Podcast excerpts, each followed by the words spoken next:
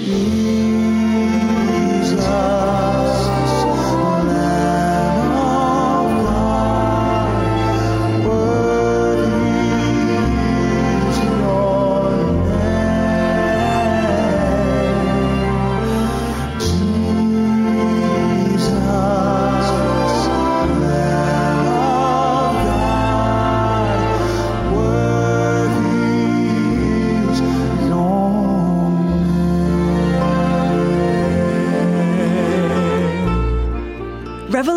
12, verse 11 And they overcame him by the blood of the Lamb and by the word of their testimony, and they did not love their lives to the death.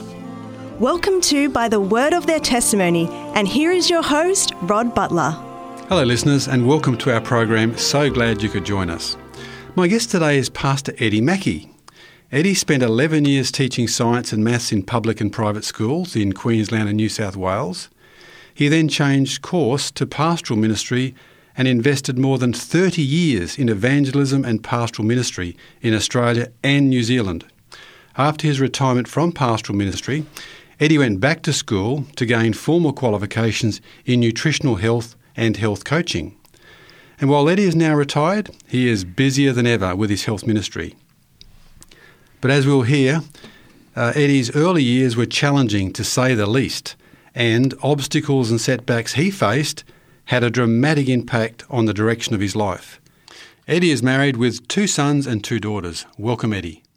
Thank you, Rod. Thank you very much. Happy to be here. Very good. Now, before we commence, uh, let us pray. Gracious Father, we thank you and praise you for your leading in our lives and the opportunity to give our testimonies.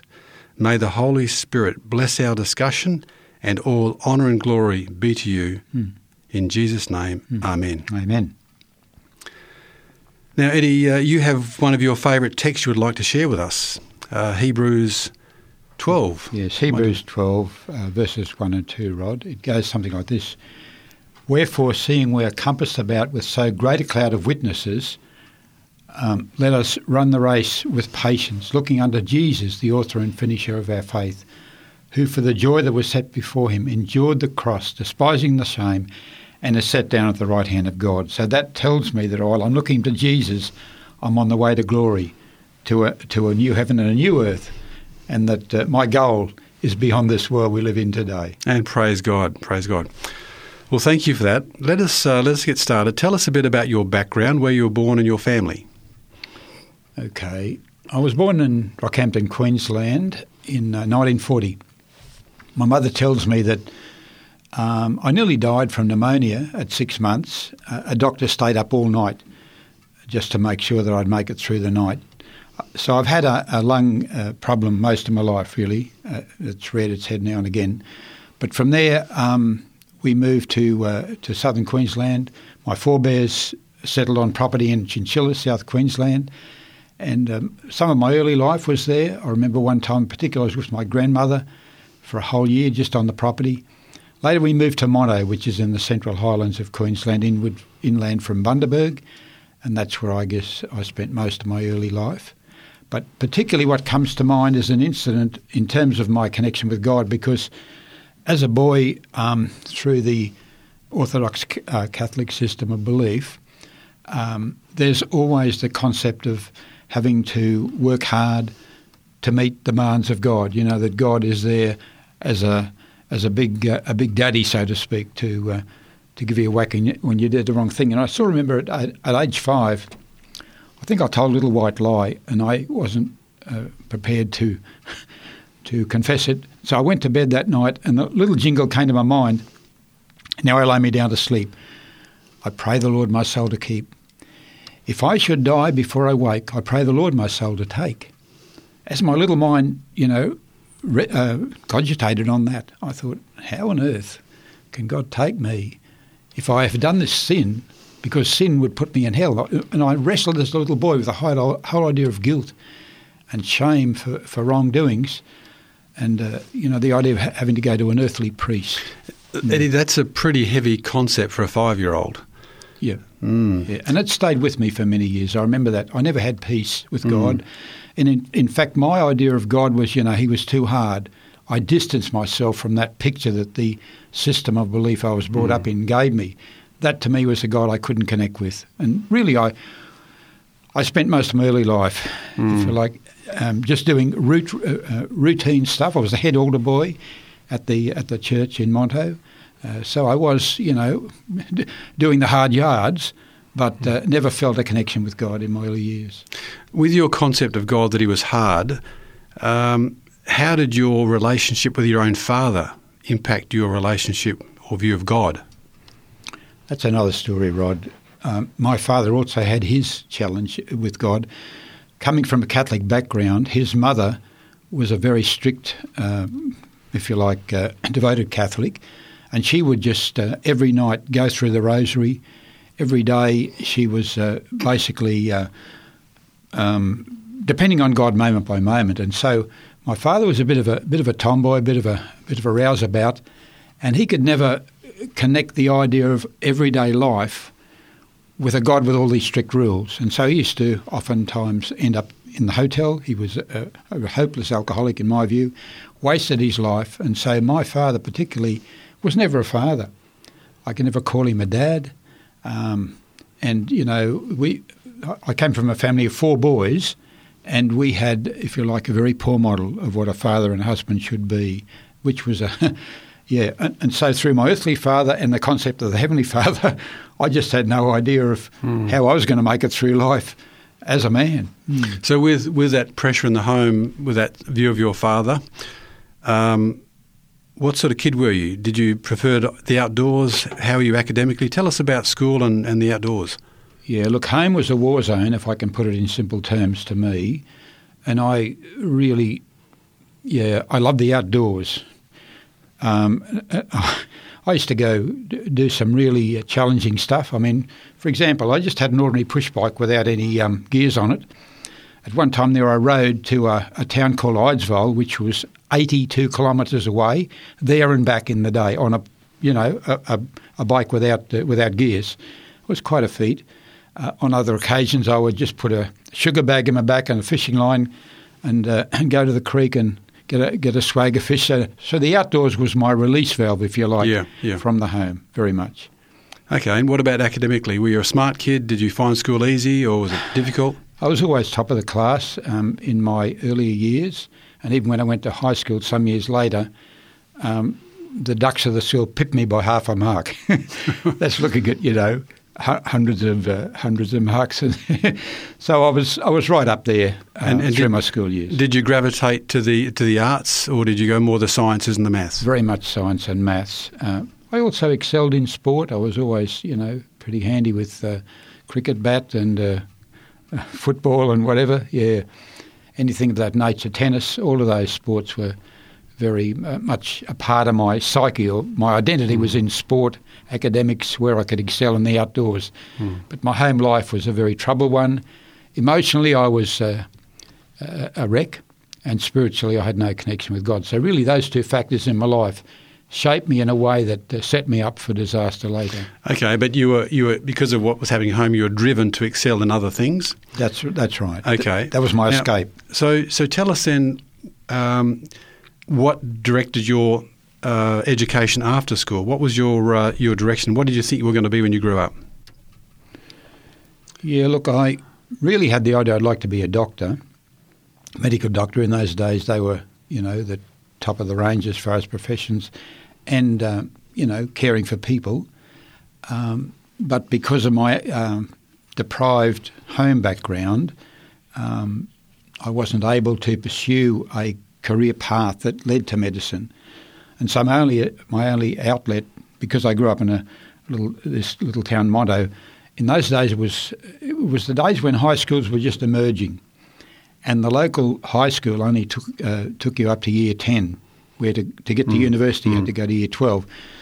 And so uh, at the local high school, I um, I applied for a for a scholarship which would give enough money to my mother, who was the sole breadwinner, my father not providing anything whatever to help the family, um, provide enough money for me to go away to secondary education at uh, the premier Catholic boarding school in Queensland, Nudgee College. And I, uh, but just prior to that, um, I had uh, in a chemistry class uh, by the teacher, Mr. Brady, inhaled some chlorine, which uh, damaged my lungs. The teacher wasn't trying to kill you, was he, Eddie? well, looking back, I don't know. I hope not. but certainly uh, it changed the course of my life because I ended up with double pneumonia and gastroenteritis, hospital, hospitalised for a, a whole month and in the midst of all that, had to sit the external exams for the state.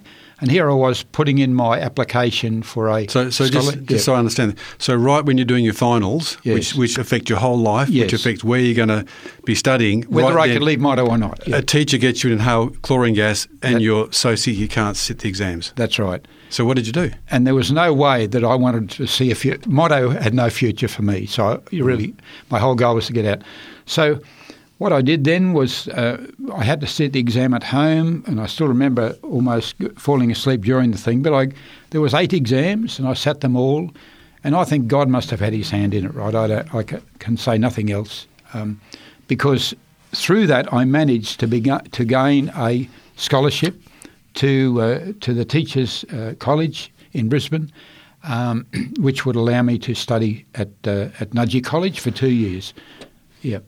Okay, so and how did you go there? Well, at Nudgee again, I excelled in sport and academics. Ended up getting quite high grades. In fact, you know, many of my classmates ended up being doctors and nurse and uh, uh, and uh, dentists later. Uh, in, in terms of the whole class, I was about second or third academically in the class of seventy and many of those uh, who weren't perhaps as proficient in academics end up being doctors. So, if I hadn't uh, been uh, come from a uh, what shall we say a deprived uh, um, financially home background, mm. I could have perhaps well been a doctor. But looking back on it, I think it was uh, just as well I didn't because there mm. are some things today in medicine that are mm. perhaps challenging, which uh, I'm glad I didn't go down that path now. But at the time, I was following this career path for a primary school teacher. And then towards the end of the, uh, the uh, years at Nudgee College, I saw an opportunity to apply for a bursary to go on to university. In other words, I could bypass primary to secondary teaching, which I applied for, mm. and my name appeared in the Courier Mail, which was the uh, the yeah, I know the statewide Yep uh, as as mm. one hmm. of about forty people from the state that were chosen to be able to uh, go to university and uh, and be trained for high school teaching. So it was a very very real privilege. Okay, so you you did your um, finish your teaching for high school, your degree in in Brisbane. Yes. Tell us about your first posting. Right. In 1963, the Department of Education posted me to Chinchilla Chinchilla happened to be the very place where my forebears had settled mm. many years before and still had a, a, a, property there. My grandfather called it Biala. And during my university years, I used to often go to my uncle's farm and do farm work. Um, but uh, yeah, during that, uh, uh and this this school uh, at, uh, at Chinchilla, um, I, I, happened to be on, uh, there at the very founding of the school. It was just um, it only commenced in that year, 1963. So you were part of the first staff intake for that That's school. Yep. And was it a big school? Uh, about 200 to begin with. Yeah. Okay. Yeah. So, so, were you teaching a lot of students? Um, yeah, mainly maths and science. Uh, classes vary between 25 and 30. Okay. Mm, yeah. yeah. Okay. Yep. So after uh, the school at Chinchilla, where did you go then? Right. I, I, should mention also one of my two of my outlets there in Chinchilla were being part of the Apex Club and also sport. Uh, I uh, excelled in, in athletics, won many trophies in athletics 100 yards, 200, 800. Also, uh, the, the football team I was in uh, ended up get, winning the premiership. So, you know, there was always that um, balance, if you like, between uh, the physical and the, and the academic. And then at the end of 64, I was in Chinchilla for two years. Uh, I was called to Atherton in 1965, which was in the north of Queensland, mm. a school of about 600, so quite quite a lot bigger. Again, as a, as the science teacher there. Mm. Okay.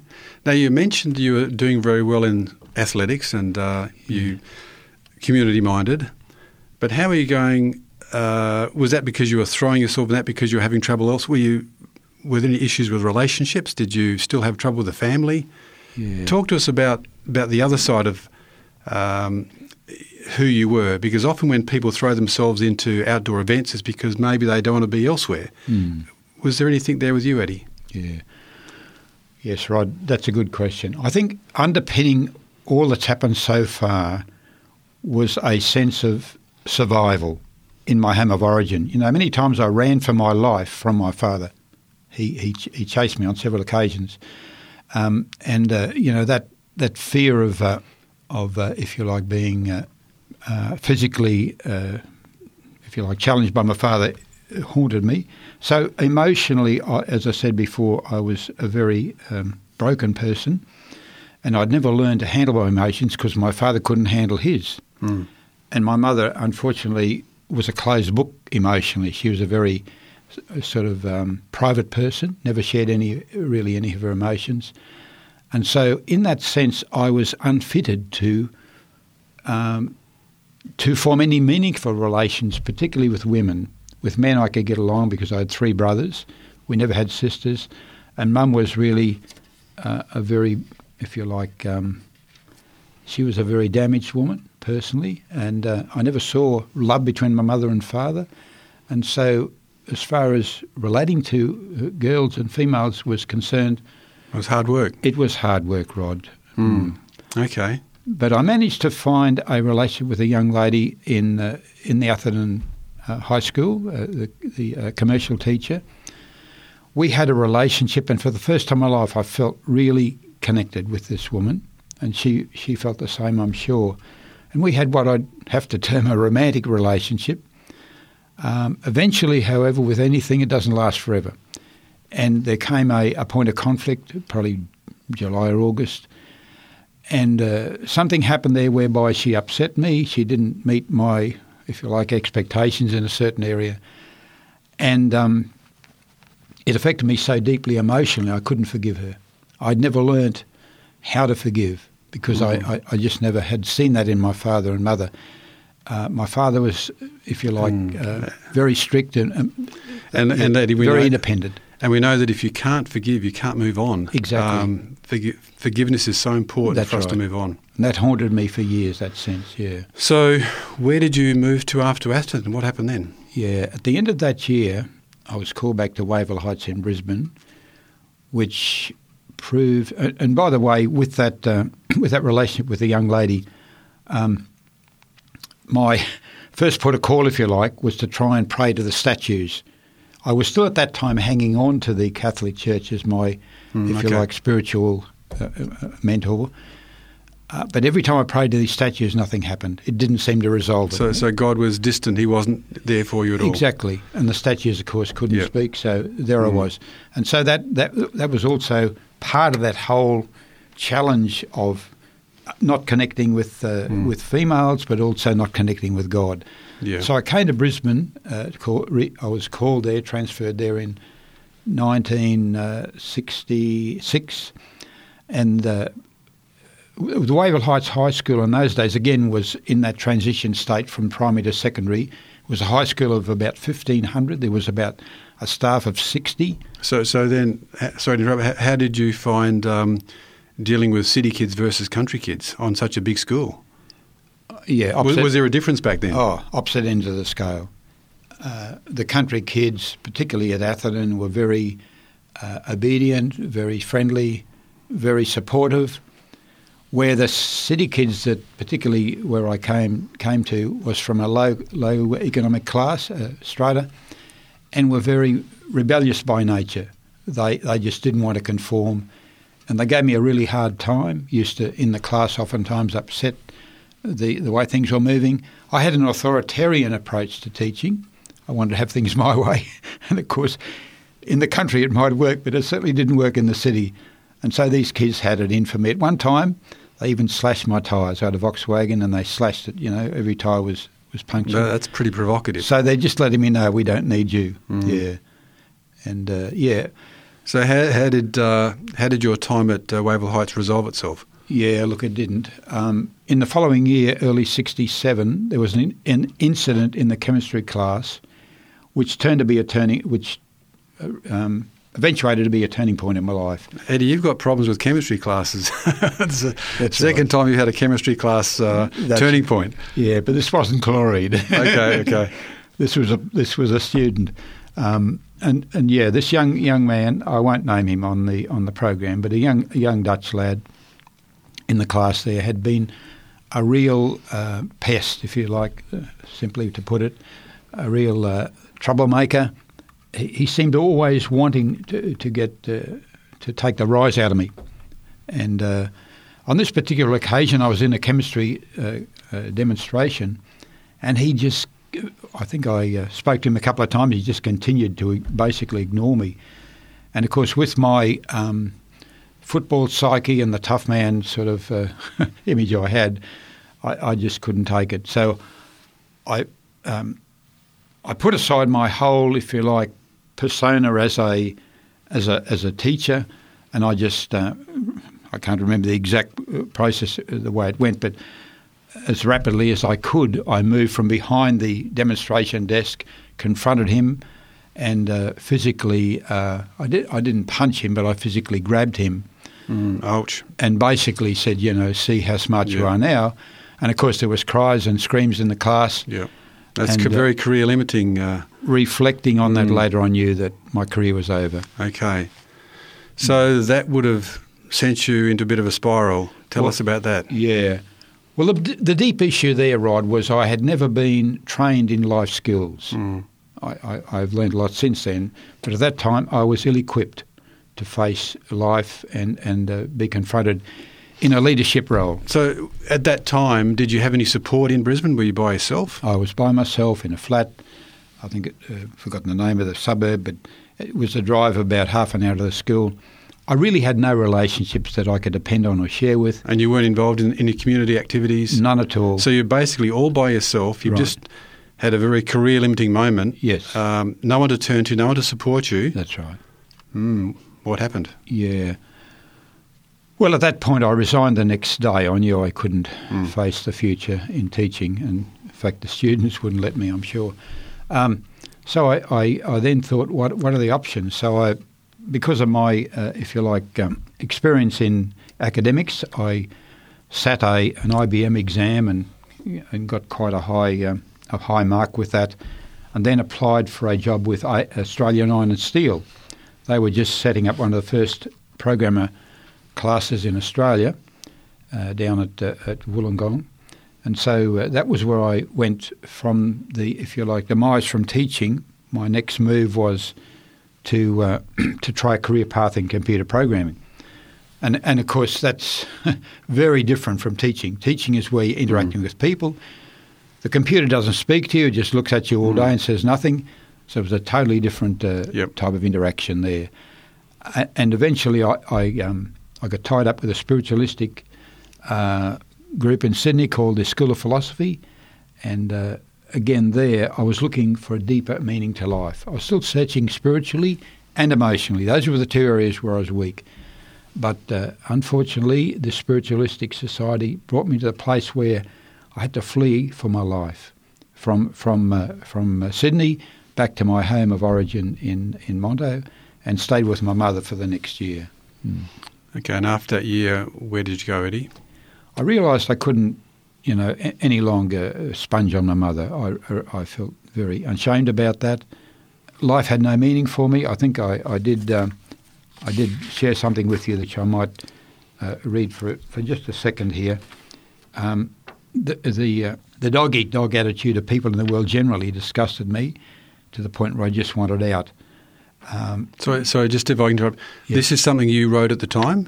This is something I wrote later as I reflected on okay, my life. okay, okay, yep. but it, it just gives you a bit of a, a word Yep. picture of where I was at. I uh, And, and sorry, and this is when you're 29? uh, know sometime later, Okay, at age 29, I was a lost cause. yep. I had no really mental uh, ability or, or agility, but this was sometime later when I'd recovered my Okay, mental. okay, yep. And, and this is how I, I put it together. Realizing the emptiness of, of this world, I became embittered, lonely, and destitute of any goal or aim in life. My life at that time echoed the words, An aimless life is a living death. The sun would rise each morning only to reach, to mock the darkness of my soul as I eked out an existence day by day, a wreck of humanity without hope, without love, and without God, in what appeared to be a sick, selfish, and empty world. As a result, I suffered a, a complete nervous breakdown. And uh, at the end of that, that year, I literally stared death in the face. And it, I remember I was in a just uh, uh, cutting the cutting the chase a bit. But uh, towards the end of it, I, I went back to Sydney. Uh, I ended up getting a couple of very low class jobs as a as a radio uh, dispatch and receipt clerk, also as a cleaner, industrial cleaner. But you know, at the end of it all, I was I was facing death, if I can put it that way, mentally in every which way, mentally, physically, emotionally, and spiritually. I was uh, I was just just on the way out. So at that point, nothing in this world attracted me or, or meant anything. And I thought, if there is a God, if there is a God, this this was my very. So, if just interrupt mm. here, you would you would have to say at this point you are at rock bottom. That's right. There's nothing in life at all for you. Were, that, were you suicidal? Oh yes. Okay. Yes, definitely. Sorry, keep going, Eddie. But I wasn't going to go down that track because yep. I didn't know where it went. Yep. Um, so, so the thing is now, I'm going to reach out to someone that really I had no reason to reach out to because what I'd made a mess of my life. I knew that I had messed up my life big time, but for some reason I was still alive, and I thought, well, if this being who made me still cares at all, he's the only one I can go to because the world has nothing to offer. And I just uh, prayed a prayer, something like this: God, if you're real, please help me. I confess I made a mess of my life. Forgive me and help me to just make something useful of my life. Yeah. Eddie, it says in Psalm 120, verse 1, In my distress I cried unto the Lord, and he heard me. That's right. That was a prayer. That was a cry for help. Did, how did God hear you? Right, that was the first prayer of my life at age 29. All those other prayers, those routine prayers, vain repetition, the Bible calls them, went nowhere. But that went from my heart straight to God. I was imprompted the next day to go back where I'd began the slide back to teaching, of all things. Here mm. I was, right mm. at the bottom of the ladder, doing cleaning work, and here I am applying for teaching next morning. I rang several schools, including a uh, high school, uh, uh, wood, the uh, a girls' school in Albury. And the principal there came up the very next day, flew from Albury to Sydney, interviewed me, and gave me a job as a as a teacher. And I thought, God must be real. That's a pretty, uh, pretty impressive uh, answer. You know, did the answers keep coming? Were there more? Here I was on this downslide, mm. cried out to God. You know, it, immediately it, put you back into just teaching. incredible. And and and in this small girls' school, I was able to gradually regain my hold on life, regain purpose and routine. That, that's interesting because you. Uh, you had to fall from a massive school in a public mm. uh, city environment mm was this a smaller school in a country environment? Oh, yes, 120. Okay. And I had classes between one to four. Okay. You know, how, how good is that? So God's putting you back into teaching in many ways with trainer wheels on. Yes. To get you back on your feet. That's right. Okay. So here I am, a man who's lived for self and this world, and where did it get me? All that, all that glory and fame from football and athletics and whatever and high school teaching meant nothing. And, but it, the bottom line is there was a God who gave me life was there for me when I when I reached out to Him. So so how did God then take you and take you the next step? How did God reveal Himself to you? Tell us about how you met God. Sure. I guess that was a meeting with God. Um, I'd never read the Bible as as the book. Of, I mean, I've read it as another book, but mm. not, not as the Bible, not as God's word. But from there on, I um, I had this sense of a divine presence in my life. When I cried out, I just I just had that peace which I'd never found before. I'd been chasing this world, and it didn't give me any peace. When I cried out, I just had it's an incredible uh, um, thing, but it was just a sense that there was someone looking after me. And so that, that then gave me the, uh, if you like, um, purpose to live because mm. I was in partnership with someone bigger than anything this world offers. Which is amazing because mm. you didn't know God at that stage. Yes, no. you'd been brought up in a religious uh, environment, but you yeah. didn't know God, but you had that feeling that God was in control yeah. and He loved you. Yeah.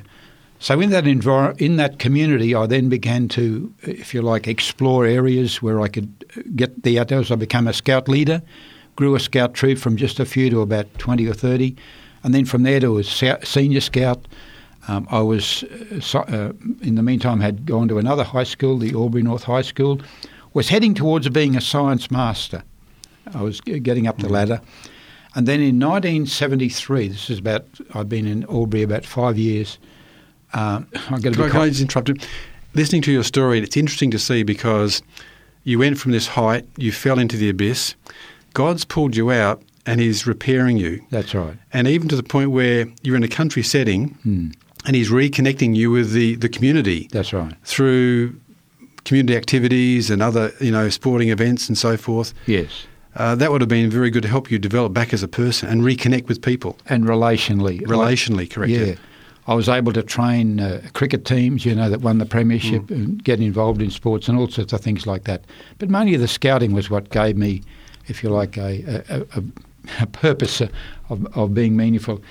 Uh, some of the leading figures of the town had their boys come to me, the, the, the uh, town clerks' boys, and also the uh, town public health officer. Yeah, but anyhow, um, life was good. And then God saw that he had a, bit, a, a, different purpose for me than high school teaching. So I met a lady at a high school parent teacher night in uh, early 73. She said, Look after my son who was in my chemistry class. And uh, you know, keep an eye on him. He's a bit of a, a bit of a lost soul, which I did. Um, and then a couple of months later, this very same lady is um, coming down my because uh, I purchased a house in the meantime in Lavington, and here she is coming down, and no one ever came. to I mean, I was just living on my own. Really, I had. Mm. uh, you had a visitor. I had a visitor, and this is the very same lady, and she's selling. Guess what? Health magazines. Now, at that time, I was very focused on with health because I, since my uh, mm. physical collapse, I'd become very uh, intentional about getting my health back on track. So I was already. I'd given up smoking. I'd given up alcohol. Uh, I was pretty much a vegetarian right. by that stage, just by conviction, not from reading the Bible or the church or anything. just was this a gradual process or a cold turkey process? No, gradual. Gradual. Okay. But what I'm saying is, God was working on my heart. Yep. That same God I'd cried out to was now, if you like, leading me through His Spirit to make changes. So this body was something that I was caring for. And did you feel you still felt God's presence and God's leading in your life? I felt somebody was there. Yes, all the time. And when this woman was coming up the path in 1973. Um, it, it was like a divine moment. I, I'm sure the Holy Spirit touched my heart. This is not just accidental. And anyhow, we spent about an hour talking. She told me about her husband who'd been a former Roman Catholic priest and how he had um, basically uh, had visions from God.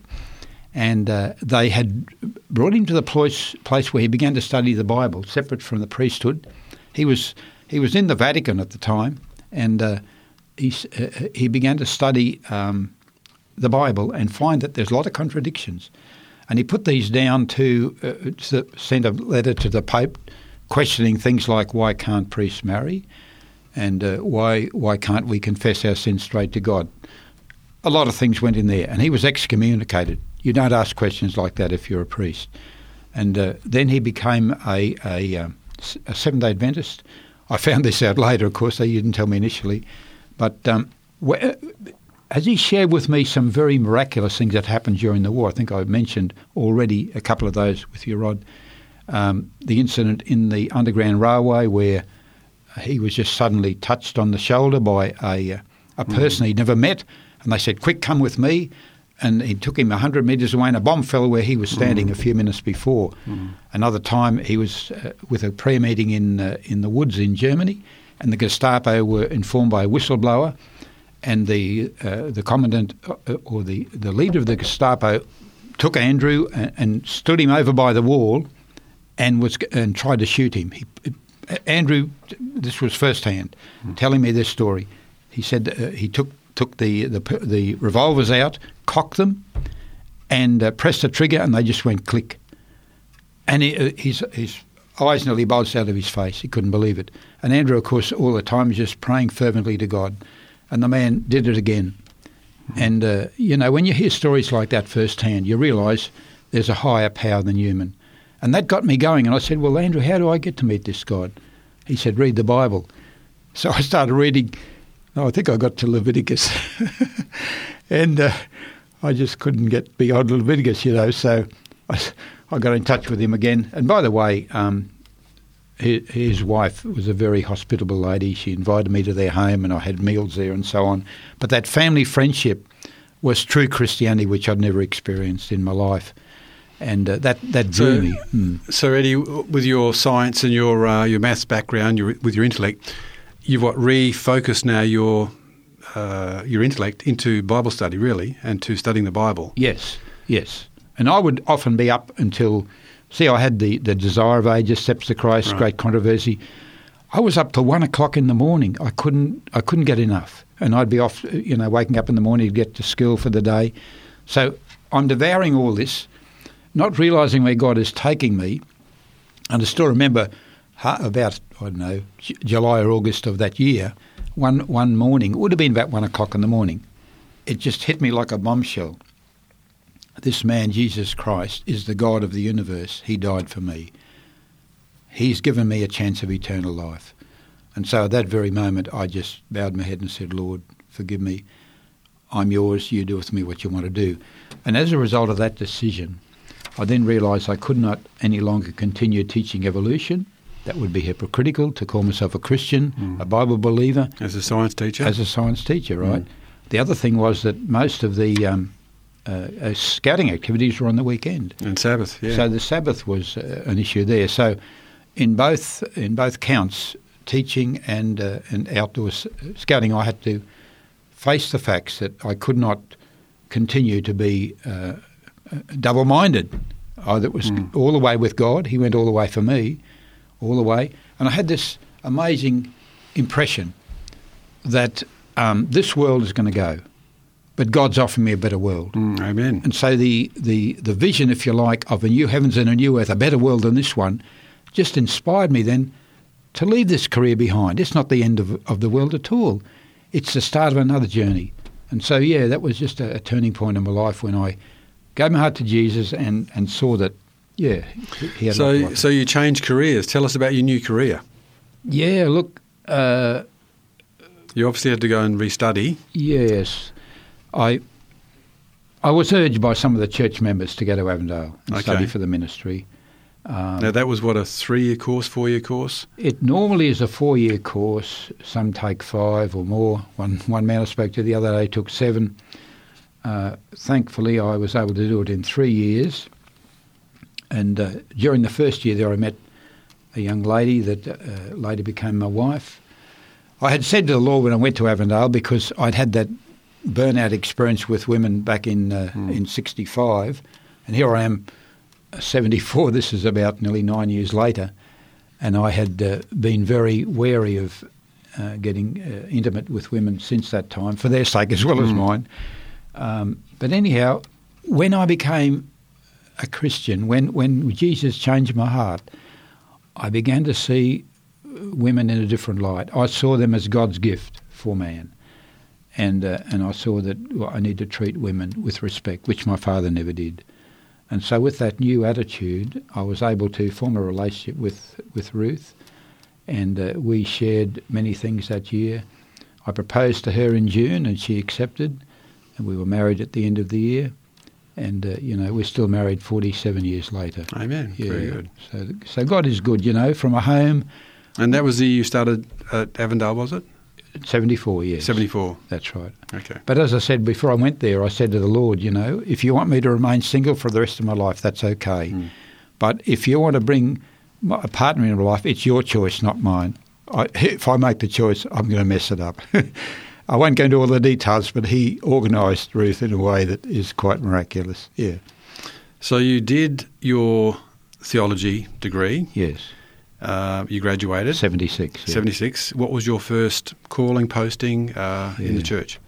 Yeah. The graduating class of that year, uh, theology was about 20. I was the first person called out of that class in, in uh, 76, and I was called to become the registrar for Fulton College um, which was the premier training school for our uh, in Fiji. in Fiji Yep. for teachers and uh, and uh, ministers and secretaries and so on um, on a six-year contract. We went through all the, the hoops and whatever, signed everything, went out there in '77, and uh, unfortunately, as the registrar, they put me on everything that was going. Uh, I think I was on eight different committees. I would leave in the morning, oftentimes around uh, you know uh, five or six in the morning. I wouldn't see my family till about ten. I had a little boy at the time; he was only eighteen months old, and my wife, Ruth. Basically, they were they were just uh, left alone. It was it was shocking. When I look back on it, I wasn't a husband or father, and eventually I burned out physically. Nearly died in Fiji, and uh, by um, by September or even by August, my whole digestive system had packed up.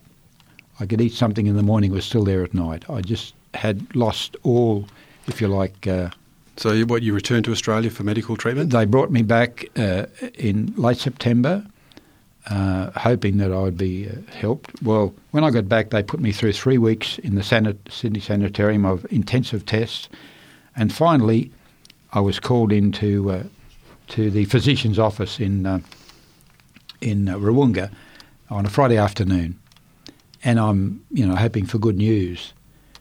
And he sat me down. This was late in the afternoon, and told me that I had terminal cancer, with uh, at the most six months to live. Well, you can imagine that was devastating. That No, was your, that- your world's just fallen apart. that's that was the preparation day, and my Sabbath was one of the worst I've ever had.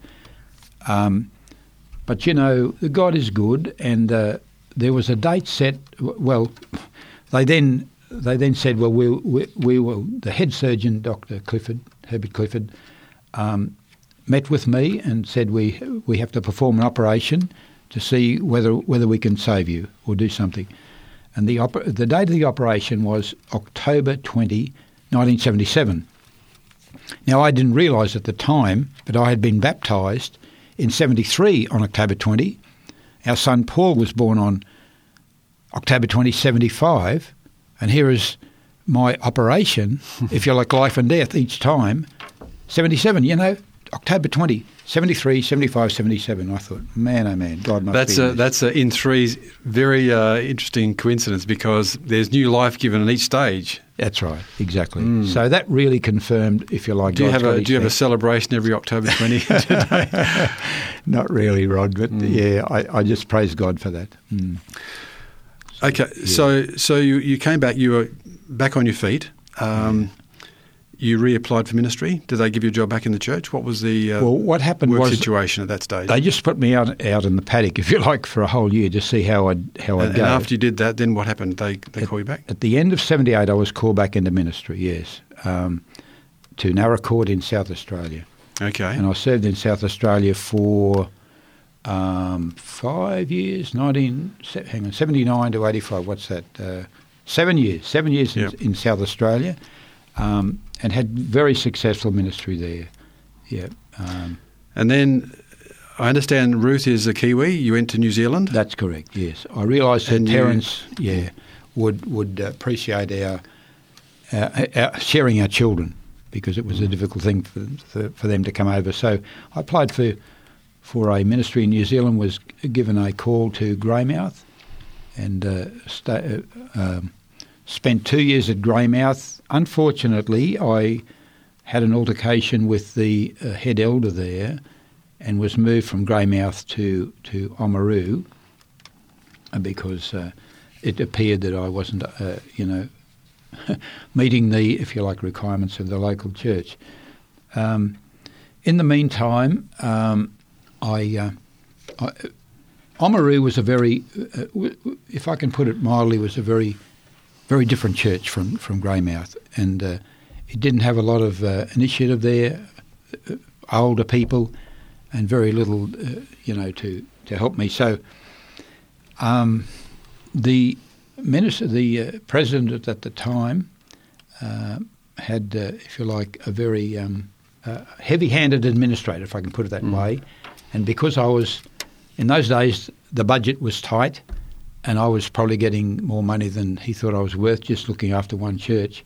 So at the end of uh, 89, I was told that uh, my services would no longer be required. My eldest boy was 14, my, my youngest daughter was 9. There was four children. We were living in Oamaru. It was just, uh, if you like, a, a, death a death blow to the whole family. And uh, I became very bitter, very angry, and for some years I wandered in the wilderness. Yeah. Okay. Now you you you were, you're in the wilderness, but you did reconnect with the church back in Australia, and you worked with the what was it? Just the North New South Wales Conference. Yes. Um, eventually, Rod, they called me back into the ministry just through John Lang in 2004. I served for 16 years in the North New South Wales Conference okay. as, a, as, a, volunteer pastor. Now, I want to get onto the health message uh, mm. with the time we have remaining and mm. ask you you said that when you were um, you went through your crises, you got interested in the health message. Mm. What was uh, what was driving you to be formally qualified with the health message? What was the motivation to get more involved in that? Because it had been so powerfully um, manifested in my own life. You know, I'd had heart problems, I'd had all sorts of health issues before I joined the Seventh Adventist Church, but when I read the writings of uh, the prophetess Ellen White and began to apply those principles to my life, you know, I'd already given up, as I said, some things that weren't good for my body, but then her counsel uh, from God was just what I'd been looking for for years, and so I embraced that. And then I realised that as a pastor, the health message is the entering wedge. And so I became very focused. Now, when you say the entering mm. wedge, mm. you mean that's the, the starting point which opens uh, or disarms people's prejudice against the gospel mm. because you're meeting people's needs and they mm. become more open to mm. uh, more spiritual things. Mm. But it also clears yeah. the mind, helps you to be able to think clearly. Yes. And it also, if you like, answers the, uh, the disease dilemma we have today, where many people are trying to stay alive on drugs and surgery and chemotherapy and all these other medical, uh, if you like, uh, uh, um, options. Is there a way of getting um, this health message out so that people can really see God at work? So you went back. You got you got formal um, qualifications in nutritional therapy. Yes. You got qualifications in life coaching. Yes. Uh, in the health area. That's right. You also embarked upon developing your own health program yes. with a strong spiritual focus. Tell yes. us about that. Yes. That was providential again. Um, you know, all I can say is God is amazing. Mm.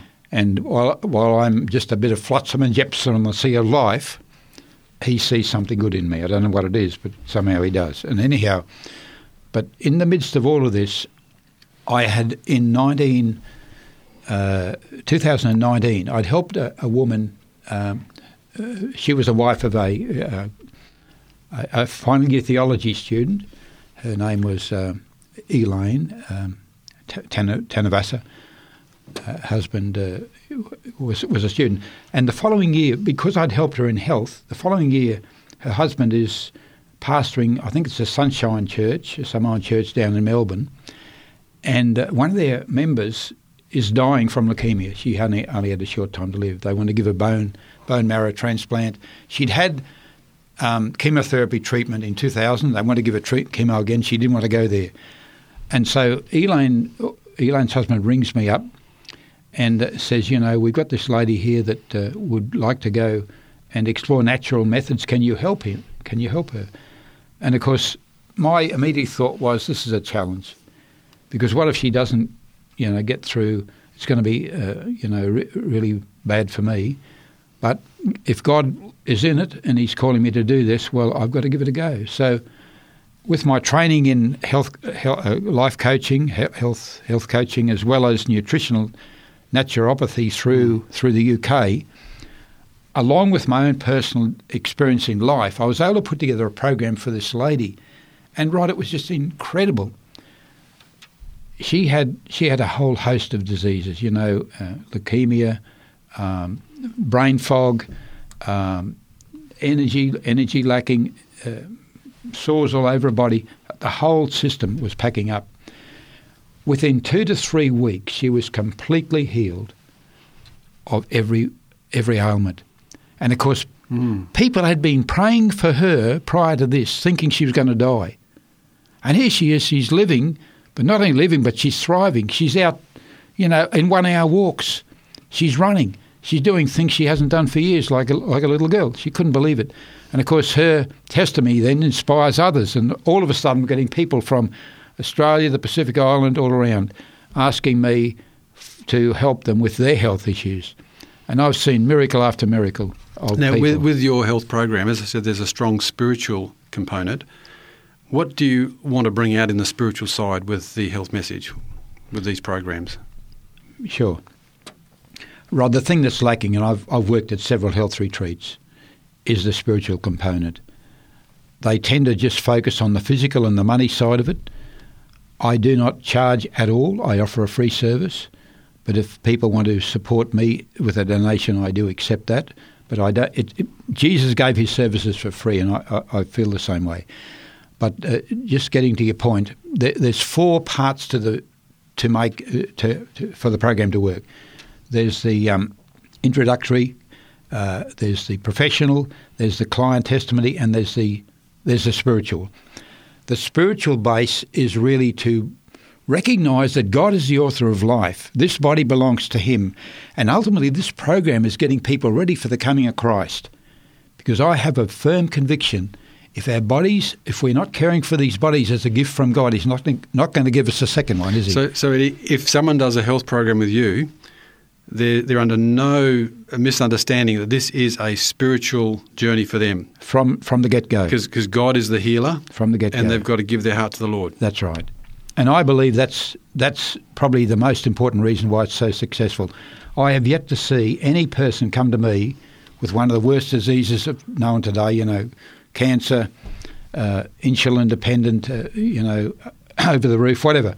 Um, you name it. Uh, and this program firstly cleans the blood up because disease uh, destroys the immune system, where this uh, live juice program will clean the blood up. And when the blood is clean, then it can do its work of healing. So you don't have to cut bits out or put drugs in. If God's, you know, we're turning from man to God. Uh, One other interesting point about, about the timing here um, your health message, your health ministry coincided with COVID. Yes. And a lot of your um, interacting with people was via Zoom. And that enabled a lot of people to contact you. Um, did you manage the, the load? Was it overwhelming? How did you c- cope with the number of people that got in contact with you? Because people that have been healed talk and they, they get their friends to, to contact Yeah. people. It was very busy, um, and I didn't perhaps uh, meet everyone's demands. But at one stage there, I used to have up to thirty clients a, a week. A week. Um, at this stage, I've had the privilege of treating somewhere near three hundred.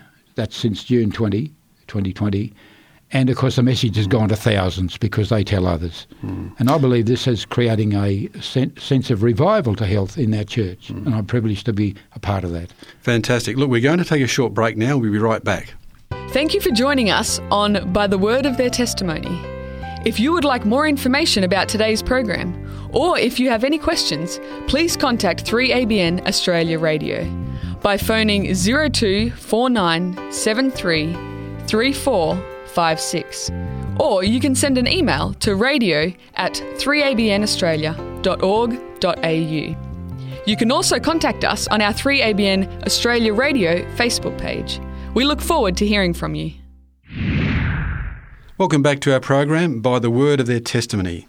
We've been listening to the testimony of Pastor Eddie Mackey, who was telling us about uh, some of the incredible results of the health program he developed.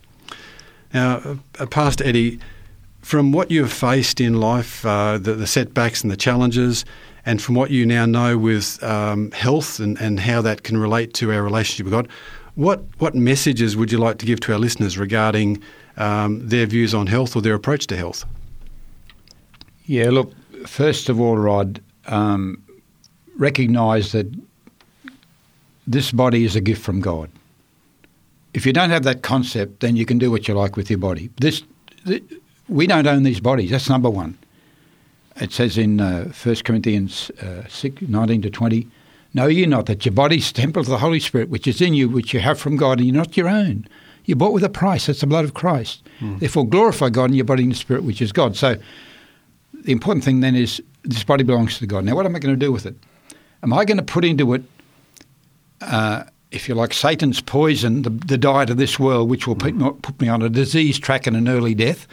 Or am I going to use the living foods of nature, which was man's original diet in the Garden of Eden? Genesis 1.29. God gave us the plant foods, which have life in them. Animal foods are dead carcasses. So we need to get away from all this stuff that's dead and put life into our bodies. So that'd be the number one. Get on a plant-based whole foods diet. And that will definitely affect the way we think. That'll affect the clarity of our thoughts. Yes. It won't just help us spiritually; it'll help us in every other aspect of our life. Exactly. And uh, provide provide quality of life. Yes. Well, thank you, uh, Pastor Eddie, for sharing with us your amazing testimony today, and um, I'm sure we've all been blessed by it. And we can sort of see from your testimony, uh, Romans eight twenty eight, that all things work together for good. Amen. Um, some things at the time appear to be going way off track, But when you look back from hindsight, we can see how God has left uh, led every step of the way, Yes. and uh, that's something we've seen in your story today, and we we thank you for uh, for coming along. So we thank you too, listeners, for joining with us today on uh, by the word of their testimony, and um, we encourage you to uh, think about your health. We encourage you to read your Bible because uh, health is more than just phy- physical health; it's spiritual health as well. And spiritual health, uh, if the mind is is healthy, uh, the body will be healthy also. And as we've heard from uh, Pastor Eddie Mackey today, when he was down in the abyss, um, his mind was gone. So did his health too. So we invite you to get back into your Bibles. We invite you to to look at your health. And um, we thank you for joining with us today. So do join us again next time, and God bless.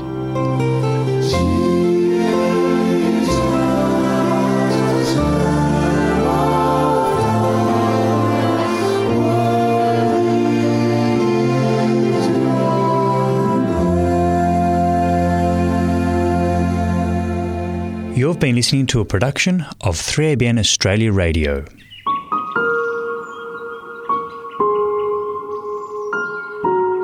Let's listen to William Ackland as he shares a psalm from his paraphrase of the Bible called The Gift.